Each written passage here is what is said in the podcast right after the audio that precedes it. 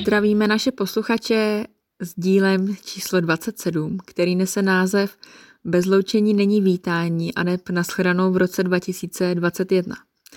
Tak já se hnedka z začátku vysvětlím ten název. Eh, vlastně, jak už eh, možná někteří z vás víte, tak i včera čeká druhé miminko a jelikož má hm, někdy zhruba v půlce prosince termín porodu, tak eh, jsme se právě rozhodli tímto dílem prozatím skončit a určitě potom, až se i včas mi nějakém dají dokupy, tak se zase budete moc na naše podcasty těšit, ale eh, myslíme si, že úplně nejdřív to bude, bude na jaře, možná spíš až v létě v roce 2021. Takže eh, proto podcast, tak jak ho znáte, se mnou a s Ivou bude dneska na několik měsíců ten poslední. Eh, já možná si přichystám nějaké podcasty sama, eh, když si pozvu třeba nějakého zajímavého hosta. Pár lidí už mám v Merku, ale uvidíme, eh, určitě to spíš bude nepravidelně a nebude to prostě tak jako teď, že bychom každých 14 dní nějaký díl vydali. Takže já doufám, že aspoň třeba pár dílů natočím nebo nahraju, než se Ivče vrátí a potom se teda můžete zase těšit na naše slavné duo. Eh, dneska je 25. listopadu a to, to si možná všichni z nás nebo většina z nás pamatuje, kdo má svátek, protože dneska svátek slaví všechny Kateřiny. A já jsem hledala nějaké pranostiky, které se s tímto dnem pojí. A uh, jsou to hodně takové pranostiky, pranostiky o mrazu, o zimě, o tom, jaké bude třeba počasí právě v novém roce. Takže uh, takový, který jsem uh, i, i už slyšela, je Kateřina na ledě, Vánoce na blátě, anebo vlastně se stejným významem chodí-li svatá Kateřina po ledě, chodí svatý Štěpán po blátě. Takže dneska teda uh, bychom měli poznat, jaké počasí bude na Vánoce. Taky se říká na svatou Kateřinu schováme se pod peřinu, protože tento den často bývá mrazivý a e, potom právě, jak už jsem naznačovala, jaké počasí na Kateřinu, takové v příštím lednu. E, jinak určitě znáte i svatou Kateřinu a e, já jsem si o ní něco studovala a ta legenda o svaté Kateřině je hrozně zajímavá, takže jsem si ji pro vás ve zkrácené verzi připravila. Nicméně samozřejmě těžko dneska říct, jak to asi tehdy bylo, protože jak se to pak různě lidé vyprávěli, tak tam eh, každý třeba ještě něco přidal, přibarvil a eh, je, jsou různé verze těch legend. Ale uh, zhruba ten, ta hlavní náplň je stejná. Takže svatá Kateřina je, je slavná pro mučednickou smrt, která se měla stát někdy zhruba kolem roku 310. A Kateřina je vlastně symbolem čistého, neskaženého mládí, Vynikala dary ducha, znalostí pohanské filozofie, křesťanské nauky a odvahou a statečností. Ona pocházela ze vznešeného rodu, ale rodiče jí brzy zemřeli a e, proto žila sama v paláci se služebnictvem a e, tam jí vlastně na její křest připravoval poustevník, který ji e, vlastně nechal poznat křesťanství a vlastně vznítil u ní tu lásku k Bohu. A uh, velkou roli teda tady v tom příběhu, příběhu hraje císař Max, uh, který uh, pobýval v Egyptě a v, Alexand- uh, v Alexandrii pořádal slavnosti na počest bohům. A uh, vlastně uh, tehdy asi 18-letá Kateřina uh, před něj předstoupila a uh, řekla mu prostě, že je pošetilé, když věří v ty, v, v ty svý bohy a že Bůh je jenom jeden a on byl jako samozřejmě hrozně naštvaný, ale tím, že ona byla taková mladá a krásná, eh, tak eh, pozbal 50 různých filozofů, který jim měli prostě vysvětlit, eh, jak to s tím náboženstvím je. No a dopadlo to tak, že Kateřina několik z nich vlastně obrátila na tu svoji křesťanskou víru. A takže všechny tyto filozofy vlastně císař Max nechal upálit a Kateřinu nechal zbít a uvěznit. V některých těch legendách se traduje, že, že dokonce eh, do, do toho vězení za ní přišla i císařovna, kterou Kateřina také právě obrátila na tu křesťanskou víru. A její manžel teda na to dal císařovně eh, stít hlavu. No a jak to bylo s Kateřinou, eh, po nějaké době vlastně císař rozhodl, že se vyrobí čtyři kola z hřeby, tak aby se Kateřinino tělo vlastně postupně drtilo až vlastně do její smrti. Ale potom, co ji na, na ta kola přivázali a spustili tento mučící nástroj, tak provazy povolili, kola se rozpadla a e, legenda říká, že ta kola zničil anděl a císař vlastně ten potom teda nechal Kateřině také stít hlavu. A ještě se v té legendě praví, že místo krve e, z, Kateřinino, z Kateřininého těla e, vytékalo místo krve mléko. A to vlastně symbolizuje právě nevinu a svědectví čistoty té Kateřiny, protože ona vlastně vlastně než se tohle všechno událo, tak se jí údajně ve snu zjevila pana Marie a vlastně od té doby Kateřina jako si řekla, že pro ní prostě jediný muž je ten Ježíš. Takže právě ta čistota, to panenství, ta nevina, tak to symbolizovalo vlastně to mléko místo té krve. Tak, teď jste vzdělanější, můžete to někomu převyprávět dál a budete aspoň moc dělat chytrý. Já jsem tak ráda, že jsem se díky tomu zase něco přiučila novýho. A teď už eh, dám slovo Ivče, protože nahráváme zase dneska na dálku. Takže i vy. My jsme se dneska domluvili, jelikož je to náš poslední takhle díl na nějakou dobu, že to bude takové odlehčenější, nebudeme se věnovat žádnému tématu nebude to nic asi odborného a uh, zvolili jsme s Ivkou, že si tady navzájem vystřelíme několik otázek na sebe, takže já střílím jako první a začnu opravdu jenom hezky zlehka, oddechově, snad i zábavně, takže i vy, na jaký film bys mohla koukat pořád dokola? Zuzi, já především moc děkuji za legendu o svaté Kateřině. To jsem vůbec nečekala, že to byla takováhle drastárna, takže děkuji Eh, za to, že jsem se mohla díky tobě něco přiučit a ponaučit se. A nyní už teďka k tvé otázce. Musím říct, že jsi mě docela zaskočila, protože já nejsem zvyklá, že bych se na nějaké filmy dívala třeba dvakrát nebo třikrát. Takže možná bych tyhle filmy spočítala na prstech jedné ruky, možná, že na dvou. Ale spíš, eh, co se týče filmografie, tak já mám takový období, kdy se dívám třeba na filmy od stejných režisérů. A nejvíc času jsem asi měla na vejšce, takže to jsme s tehdejším přítelem opravdu měli zálibu eh, ve filmech například od režisérů, jako je Kubrick, Fincher, Nolan nebo Lynch. A to jsme byli opravdu schopní každý den se dívat na jeden film a úplně nasávat toho režiséra a jeho filmovou ruku. Dříve jsem se moc nedívala na české filmy, to zase přišlo až teďka s obdobím, nebo s obdobím, kdy, kdy vlastně uh, žiju s Pavlem, protože ten je opravdu ten typ, kdy si může pouštět například kulový blesk neustále dokola a miluje české filmy, takže um, to, když vidím, že, že se na něco takového dívá, tak je mi jasné, že ten film viděl už stokrát. Ale já bohužel teda nemůžu takhle jako říct, že bych měla nějaký, nebo ani na seriály, Ví, že třeba Přátelé jsem viděla jednou, možná, že pár, pár dílů jsem viděla třeba dvakrát, ale nejsem úplně ten typ, že bych se dívala na nějaké filmy pořád dokola. Kromě teda teďka samozřejmě jsem nucená, jak mám děti, tak u nás jede krteček, takže, uh, ale spíš No, spíš musím říct, že nejsem třeba vůbec Vůbec se nedokážu dívat na horory, protože těch se bojím, ale kdyby si mi nějaký film chtěla doporučit, který ty máš nejradši a, a jsi schopná se na něj dívat pořád dokola, tak určitě jsem s ním. A já bych teďka na tebe navázala uh, otázkou, druhou otázkou a to otázkou na tebe.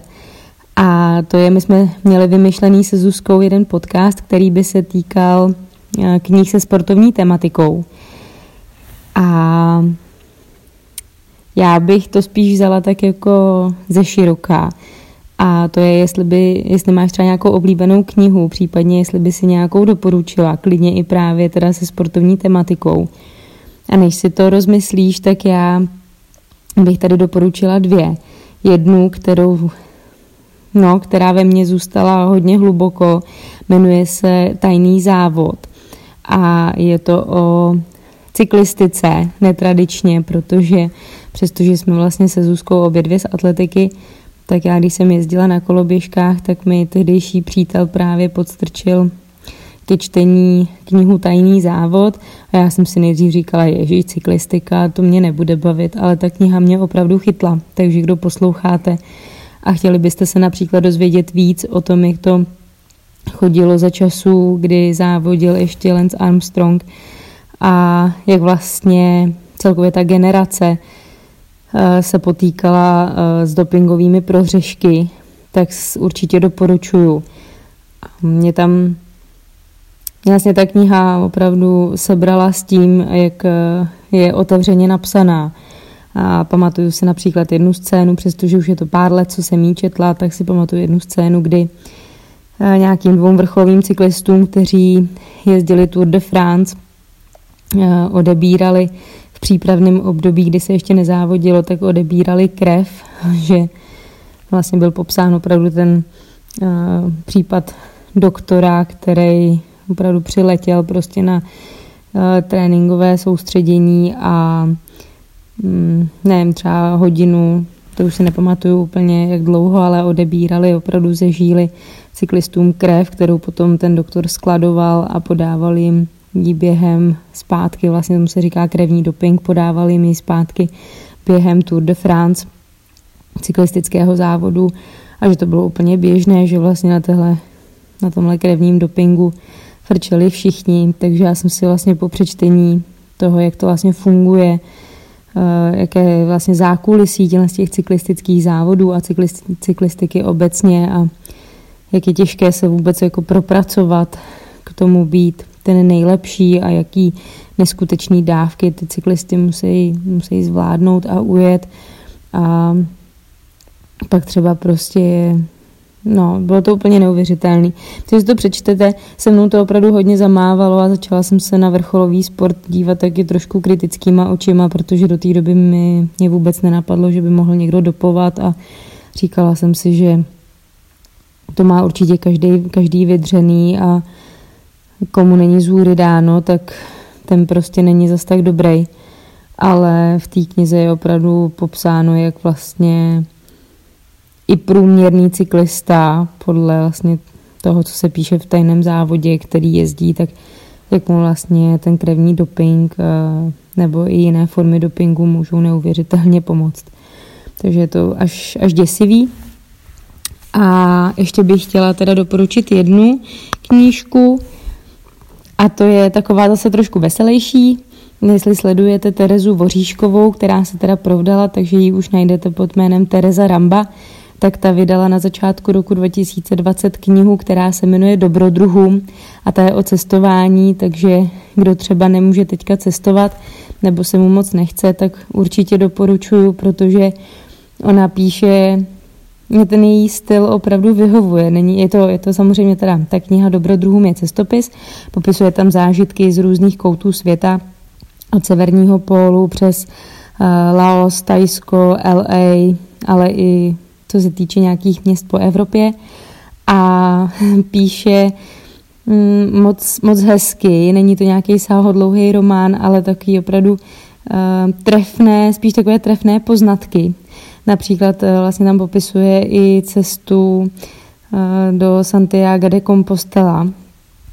A kdybych měla třeba jenom tak uh, přečíst nebo citovat eh, jeden úryvek, tak tady má, co jsem se naučila v džungli. Například tady má, když se ztratíte, nejdřív se uklidněte. Když onemocníte, nejdřív se uklidněte. Když najdete ve svém oblečení švába jako ruku, nejdřív se uklidněte. Kdo jezdí na slonech, volí babiše. Kdo jezdí na slonech a nechrání zvířata a džungly, volí babiše i zemana. Kdo jezdí na slonech, nechrání zvířata, džungly a domorodý kmeny, volí babiše, zemana a používá plastový brčka. A má tam spoustu opravdu jako vtipných a trefných, trefných glos. A ta kniha je, buď, buď to, já, já teďka vlastně preferuju dost audioknížky, takže poslouchám a právě to, tu knihu na, namluvila sama Tereza Voříšková nebo Tereza Ramba, tak je to moc hezky uh, moc hezky namluvené, ale doporučuji si koupit i knížku, protože je doplněno krásnými fotografiemi, takže si můžete takhle i v mysli s knížkou krásně procestovat. A teďka to teda přepinknu na tebe, Zuzi, takže kdyby si měla doporučit nějaké knížky, které máš oblíbené, nebo doporučit se sportovní tématikou, tak šup sem s tím. Takže to je moje další otázka. Já ještě než eh, začnu mluvit o knížkách, tak bych se vrátila k těm filmům a já to mám právě hrozně ráda koukat eh, na, na nějaký film víckrát. Samozřejmě eh, nejde to u každého filmu, ale mám právě přesně taky hodně moc ráda český filmy, jako jsou Pelíšky, Samotáři, Vratné lahve, Na samotě u lesa. Miluju prostě Svěráka, Trojana, divadlo Járy Cimrmana. A hlavně to jsou teda vlastně všechno, co jsem jmenovala, tak jsou převážně komedie. A takže na to se opravdu hrozně ráda dívám, dívám pořád dokola a vlastně mě i baví, že už, že už znám ty vtipy, vím, co kdy přijde, můžu si to v podstatě říkat s těma hercema. Eh, stejně tak mám třeba oblíbenýho Šreka z těch animáků a eh, nebo právě seriál Přátelé nebo Simpsonovi, který taky umím prostě naspamět a pouštím se je pořád a vůbec mi to nevadí. A uh, pak mám takhle hrozně ráda filmy o Harry Potterovi, kterého si pouštím většinou vždycky ty, všechny ty díly tak dvakrát do roka a a mám to ráda buď i jako koukat se v angličtině, protože tam je ta angličtina krásná, je jim dobře rozumět, akorát musíte mít osvojený trošku ty, ty nějaký kouzel, kouzelný, kouzelnický vymyšlený slovíčka. Uh, ale jak, jak teda i ten český dubbing, tak i ty originály mám moc ráda a to se právě takhle krásně přehoupu, přehoupnu k těm knížkám, protože uh, mám opravdu, jako kdybych měla říct nejoblíbenější knížku, tak určitě v těch třeba top 3 by právě uh, Harry Potter byl. A, a to jako z několika důvodů. Já uh, za první mám prostě jako hrozně vlastně ráda to prostředí té magie a jak je to vlastně na tom hradu, jak, jak jsou oblečený ty, ty postavy a, a vůbec celý ten, celý ten příběh prostě je vlastně hrozně krásný a uh, hrozně, hrozně se mi líbí uh, na, na těch knížkách i právě český překlad, protože já když jsem se o tom kdysi bavila s kamarádkou ze Slovenska, tak ona vlastně říkala, že, uh, že Slováci většinu těch třeba těch jmén nemají nemaj přeložený, takže oni, oni mají prostě normálně třeba Dumbledore, ale my, my máme prostě jsme, máme vymyšlený profesor Brumbal, že my hodně těch jmén vlastně máme, máme přeložených do češtiny a, a všechny vlastně i ty slovíčka, jako jsou prostě mudlové a, a tohle všechno kolem, tak prostě máme, máme vymyšlený do češtiny, takže to je jako za mě hrozně super a a jak to mám vlastně i takový citový vztah, protože uh, moje generace vlastně zažila ten boom Harryho Pottera a uh, zažili jsme vlastně to čekání na ty další díly. To už prostě dneska, dneska je to takový jako nepředstavitelný, když se prostě stály fronty na tu knížku, když vycházel ten nový díl. Já vím, že já jsem to začala číst teda trošku později, když byly první dva díly vydaný, tak jsem to začala číst a pak si právě pamatuju, že na třetí díl už jsem taky prostě čekala a už jsem si hrozně přála, aby mi to rodiče koupili a vím, že tehdy opravdu skoro každý ve třídě měl prostě v lavici tu knížku a jakmile byla přestávka, tak jsme to vytáhli a četli jsme to a když ji někdo neměl, tak hnedka jaký prostě někdo dočet, tak vám ji půjčil a fakt to bylo super a zároveň vlastně bylo dobrý, že, že u té mojí generace my jsme, my jsme byli v podobném věku jako Harry plus minus nebo jako vlastně ve stejném skoro mm, na většinu těch knížek. Takže se to dobrodružství a, a vlastně ty jeho narozeniny, který on tam vždycky slaví, takže jsme to eh, prožívali společně. A druhá věc ještě je, co bych k tomu chtěla říct, že, že my jsme vlastně měli to štěstí, že jsme četli ty knížky, když ještě nebyly ty filmy. To znamená, my jsme si v hlavě sami vytvořili, jak, jak budou vypadat ty hlavní představitelé, jak bude vypadat Hermiona, Ron, a celý ten svět jsme si vlastně tvořili, tvořili sami v hlavě a ač, ač ty filmy jsou teda nádherný a, a herci prostě jsou tam skvělí, všechno to, tak, eh, tak mě prostě trošku mrzí, že, že dneska ta mládež nebo ty děti mm, si myslím ve většině případů znají první ten film, protože i, i tím, jak je to teďka k dostání a několikrát za rok se to opakuje v televizi, tak, eh, tak oni znají prostě hlavně ty filmy a myslím si i, že to nebude moc procent, který si to potom i přečtou, ty knížky. Že jim prostě stačí, že viděli ten film, ale samozřejmě v tom filmu není všechno, v těch knížkách je, je toho daleko víc. A, a takže to mi přijde, to mi přijde trošku, uh, trošku líto. A ještě, ještě jsem k tomu chtěla říct takový jeden příběh, že k Harry Potterovi, já už že o něm mluvím dlouho, ale k tomu se vlastně váže i největší spoiler, co mi byl vyzrazen, asi ze všech, protože mm, myslím, že to je v šestém díle, tak eh, brácha si tu knížku přečet uh, už v angličtině, ještě vlastně než vyšla v českém jazyce. A prozradil mi, uh, že v té knížce umře Brumbál. Vlastně jedna z hlavních postav, že jo. A i toto hlavní, co se v tom díle prostě stane. A nejhorší na tom bylo, že já když jsem to věděla, tak já jsem se vlastně celou tu knížku jako bála, že teď už to je, teď už jako umře. A měla jsem z toho podle mě daleko větší hrůzu, než kdybych to nevěděla. Měla tam ten moment překvapení. Ale jinak opravdu, já jsem tam ty pasáže, když třeba některá z postav prostě zemřela, tak jsem je četla několikrát dokola, nemohla jsem tomu uvěřit. Eh, opravdu, opravdu jsem ten příběh vlastně žila, žila s těma postavama, takže já na to hrozně ráda vzpomínám a ráda se k těm knížkám vracím a i to doporučuji taky zkusit si to, zvlášť když třeba už ten příběh znáte, tak přečíst si to taky v angličtině i ty knížky, protože ta angličtina je tam opravdu pěkná, takže si myslím, že se na tom dá i trošku, eh, trošku takhle něco přiučit. A tak to je taková oddechová knížka a jinak eh, pak bych asi za sebe řekla dvě knížky, které mě jako hodně zasáhly a jedna z nich je, já mám oblíbenýho autora Stephena Kinga, který teda píše hlavně horory, Určitě znáte minimálně z filmu uh, Osvícení. A uh, jeho vlastně trošku netradiční knížka, protože to není úplně typický horor, jmenuje se Dlouhý pochod. Uh, takže určitě to doporučuji. Není to jako nějaký úplně lehký čtení, jako srandovní, je to docela dost drsný. Ale je to prostě taková ta knížka, že úplně když ji dočtete, tak si úplně říkáte co a nevěříte prostě tomu a, a čtete si pořád tu poslední stránku dokola. Takže tohle určitě můžu doporučit, pokud na to teďka máte náladu. A druhá taková knížka, která ve mně jako dlouho něco zanechala, tak bylo, eh, bylo mi děti ze stanice ZO, to určitě znáte.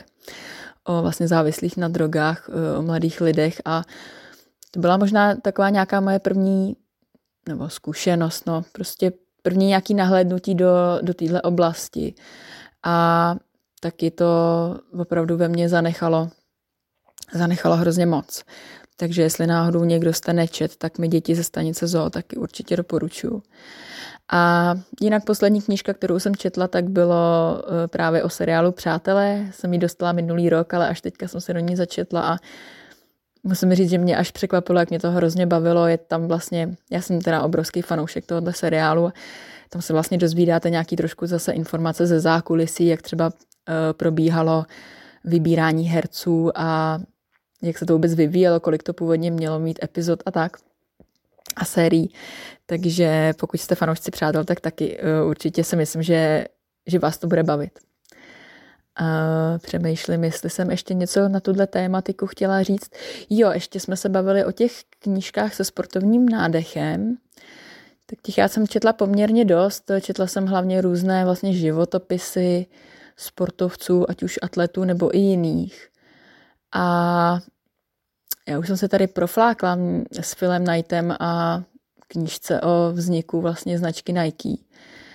Ale jinak si myslím, že asi třeba také z těch životopisných knížek sportovních mě, mě asi nejvíc bavil, bavila knížka o Emilu Zátopkovi, protože já jsem vlastně, uh, jo, jak věděla jsem, že vyhrával medaile a, a že měl se ženu Danu Zátopkovou a nějaké tyhle ty základní informace, ale uh, taky jsem úplně třeba nevěděla všechno, takový ty trošku zákulisní informace a tak, takže, takže to musím říct, že to mě z tohohle důvodu vlastně trošku jako historického, historického moc bavilo.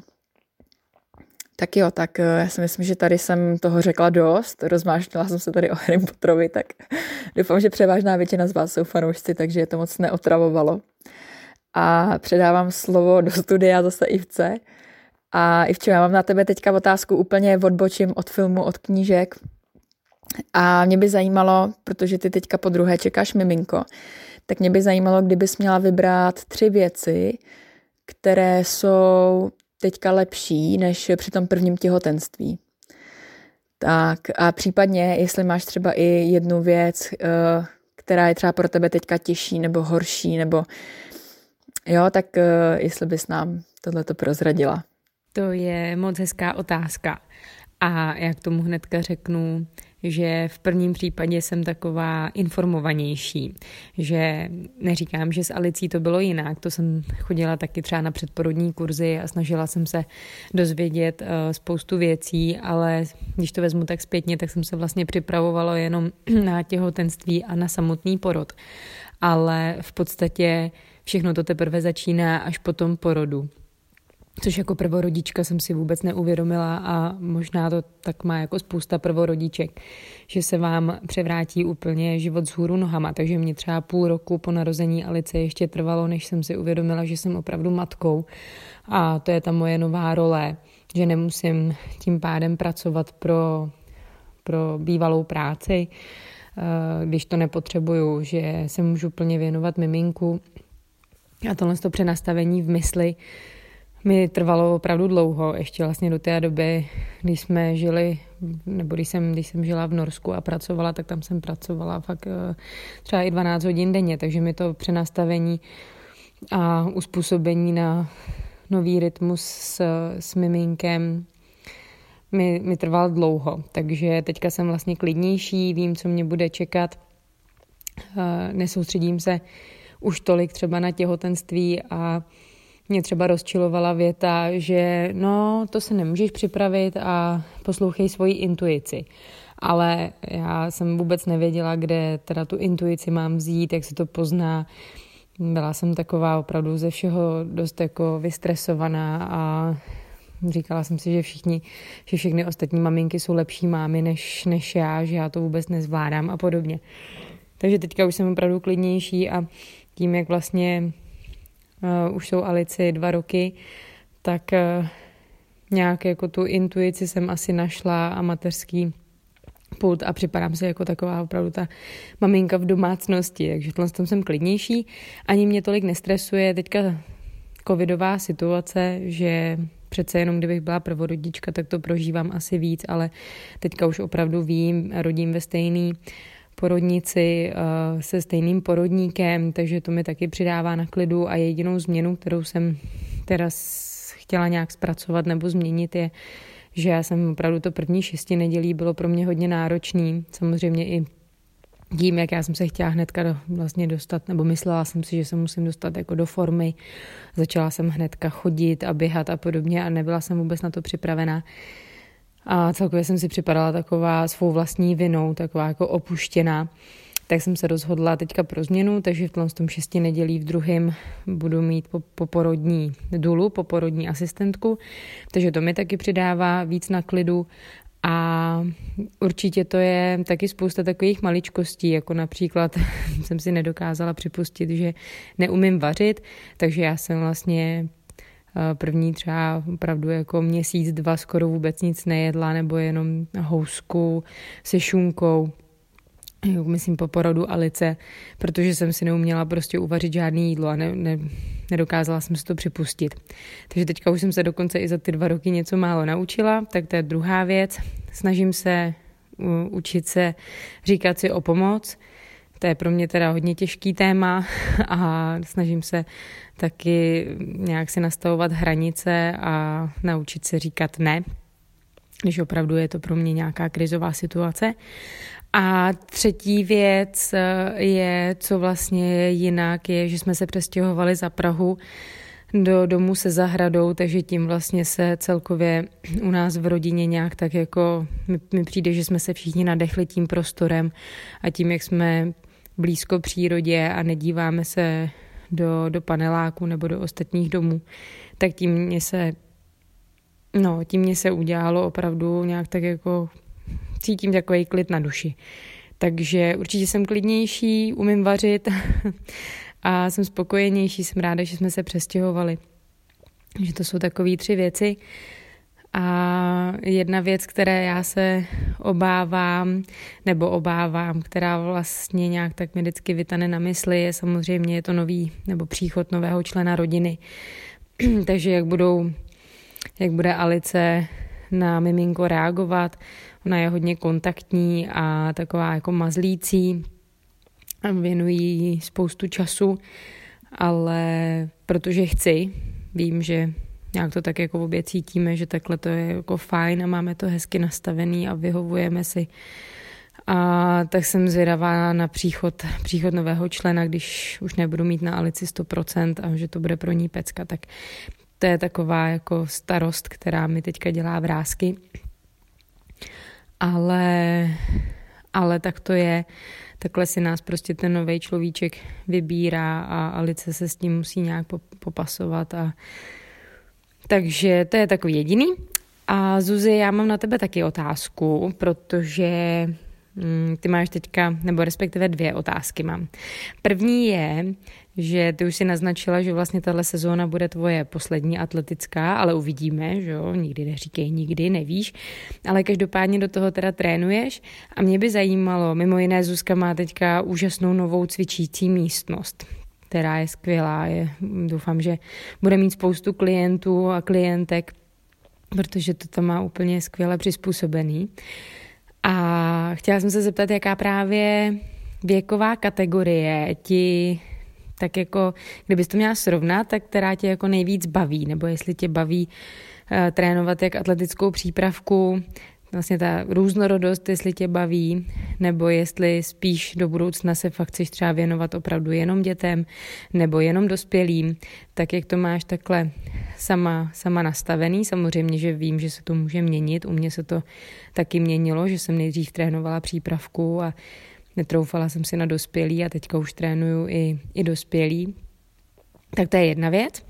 A druhá otázka, a asi teda poslední moje, je, jestli máš nějaký životní sen, který by se nám tady chtěla říct a podělit se. Například, jestli se chceš někam podívat do nějaké země, nebo jestli někdo třeba chce mít nějaký auto, tak jestli je to nějaká materiální věc, nebo jestli toužíš po něčem úplně, úplně jiném. Tak eh, to by mě zajímalo a těším se na tvoje odpovědi. Ty to je otázek, to zase budu dlouhá. Každopádně děkuji i za, za hezkou odpověď ohledně těhotenství a uh, tak já asi začnu tím, co si myslím, že bude kratší odpověď. Uh, momentálně mě, co se týče uh, jakoby cvičení a kruhových tréninků, tak mě uh, to asi nejvíc baví s holkama, uh, které jsou plus minus podobně staré jako já, uh, nebo které jsou třeba čerstvě po porodu, mají malé děti. A to z toho důvodu, že za prvý to jsou holky, které se cvičí tak hlavně pro radost, jsou rádi, že mají nějakou tu hodinku pro sebe, baví je to a nemají nějaký extra nároky a extra cíle, takže je to opravdu taková, taková příjemná práce a příjemně strávený čas. A co se týče atletiky, tak tam mě určitě, určitě teďka nejvíc baví to, co dělám a to je, to je vlastně dorost nebo junioři, to znamená pro lidi mimo branži, prostě lidi v nějakém tom věku 15 až 18 let, nebo potom i starší, protože to už prostě jsou lidi, kteří tu atletiku dělají, protože to prostě mají rádi a chtějí, chtějí něco dokázat, chtějí se zlepšovat. A zvlášť teda se mi ještě líp pracuje s klukama, protože ty přece jenom ještě jsou, si myslím, ve většině případů takový, takový prostě zodpovědnější k tomu tréninku a jsou třeba, mně přijde víc než holky ochotný tomu něco obětovat. A jinak samozřejmě práce s dětma mě hrozně taky baví, ale uh, mě už tam potom zase někdy chybí, uh, chybí právě nějaký ten cíl a jo, že tam je to vyloženě spíš jo, taková hra, protože jako ty malí děti, ty nemají prostě ještě nějakou touhu úplně něco se naučit, někam se posouvat a jsou prostě takový bezprostřední, takže, takže zatím pořád jsou to trošku už ty rozumnější lidi. A k té druhé otázce, tak ohledně těch snů, tak uh, jedním mým takovým snem je uh, jet do Austrálie a pochovat si koalu, protože medvídek koala je moje nejoblíbenější zvíře. Uh, takže to je jedna věc a jelikož mám právě hodně ráda zvířata, tak bych se někdy i chtěla podívat do safari a, a pozorovat tam prostě ty slony a lvy. A, a tohle, no, to mně přijde jako hrozně, že to musí být hrozně super zážitek. A jinak takovej ještě třetí asi sen, co mám sportovní vlastně, tak uh, hrozně bych někdy chtěla zažít Wimbledon. A ideálně samozřejmě uh, být přímo na zápase, kde budu fandit uh, českému tenistovi nebo tenisce. Můj milovaný Tomáš Berdych už teda bohužel ukončil kariéru, ale kdyby třeba Péťa Kvitová ještě hrála, která mi je hrozně sympatická, tak, tak pak by to bylo úplně dokonalý. A jinak samozřejmě, když jsme u těch snů, tak tak vždycky tam, vždycky tam byla ta touha eh, reprezentovat Českou republiku, což teda už asi s největší pravděpodobností se mi nepovede, ale, ale vždycky jsem o tom sněla, i kdyby to bylo třeba jenom nějaký mistrovství Evropy, tak eh, si myslím, že to prostě musí být hrozně krásný, reprezentovat ty české barvy a být tam prostě s těma ostatníma atletama nejlepšíma z republiky a tak. A tím můžu rovnou i navázat vlastně na to, jak si, já bych nechtěla říkat, že je to moje poslední sezóna, ani teda doufám, že jsem to takhle neřekla. Uh, já to cítím tak, že je to moje poslední sezóna, kdy do toho budu dávat maximum. Já určitě pokud to půjde, tak uh, budu závodit ještě si myslím dlouho, akorát prostě nebudu trénovat uh, šestkrát v týdně a ještě dvoufázově a, a nebudu tomu všechno podřizovat tak jako dosud. Ale Eh, samozřejmě, kdyby se mi tahle sezóna povedla a třeba bych se mi povedlo ještě se zlepšit, tak, eh, tak bych asi pokračovala dál i v tom úsilí, ale pokud, eh, pokud prostě se mi to zase úplně nevydaří podle, podle mých představ, tak, tak už si to asi vyhodnotím tak, že, že tomu to maximum prostě věnovat už dál asi nebudu chtít a, a budu chtít zase ten život mít trochu jiný, protože Uh, ono, když třeba navážu na tu Austrálii, tak uh, vy, když se věnujete závodě nějakému sportu, tak ten sport je trochu taková kotva a já prostě s tím nasazením, který proto mám, tak já se nemůžu dovolit odjet prostě do Austrálie, protože jako do Austrálie se asi úplně nevyplatí jest na týden, že jo, to už se aspoň třeba dva, tři týdny a to prostě opravdu nejde, uh, protože musíte trénovat, závodit a tak. Takže uh, z tohohle důvodu je i nějaká právě takováhle jako větší dovolená poměrně problém. Uh, tak, teď přemýšlím, jestli jsem odpověděla na všechno. Asi jo, tak nakonec to tak dlouhý nebylo. A já bych na závěr chtěla tento díl věnovat mé mamince, která uh, bohužel před týdnem zemřela, ale uh, včera by vlastně oslavila kulaté narozeniny. A uh, chtěla bych vám říct, že pokud, eh, pokud vám třeba nastane situace, eh, že nějaký váš příbuzný těžce onemocní, tak pokud to půjde, tak eh, nenechte ho v nemocnici a vemte si ho domů. Já jsem měla vlastně maminku doma až, až prostě do konce a jsem za to moc ráda, takže opravdu pokud můžete, vzpomeňte si na mě. A já se s vámi tímto loučím a předávám pro nějakou dobu naposled slovo Ivce, která tento díl celý završí. Tak se mějte krásně, ahoj. Já moc děkuji Zuzce za upřímnost a za to, že se s nám takhle Zuzi s takovouhle zprávou svěřila. Já se samozřejmě s vámi posluchači také loučím a doufám, že třeba dušička maminky Zuzky se převtělí do našeho malého miminka, který by se mělo za chviličku narodit. Tak nám všem držte palce, jak Zuzce, tak mě a když to samozřejmě půjde, tak my se pokusíme nahrát nějaký další podcast. Kdybyste měli nějaké typy, koho si třeba pozvat jako hosta, tak nám určitě dejte vědět a jinak se budeme na vás zase moc těšit. A teďka jenom avizujeme, jak už ale říkala Zuzka, že nevíme, na jak dlouho bude odloučení, když bude Zuzka mít čas a prostor a situace tomu bude příznivá, tak určitě si nějakého hosta pozve a pak už zase budeme natáčet spolu. Tak eh, se mějte moc hezky, přejeme vám hezké svátky, takhle do budoucna a vstup do nového roku. Mějte se moc pěkně a těšíme se zase někdy naslyšenou. Tak zatím ahoj.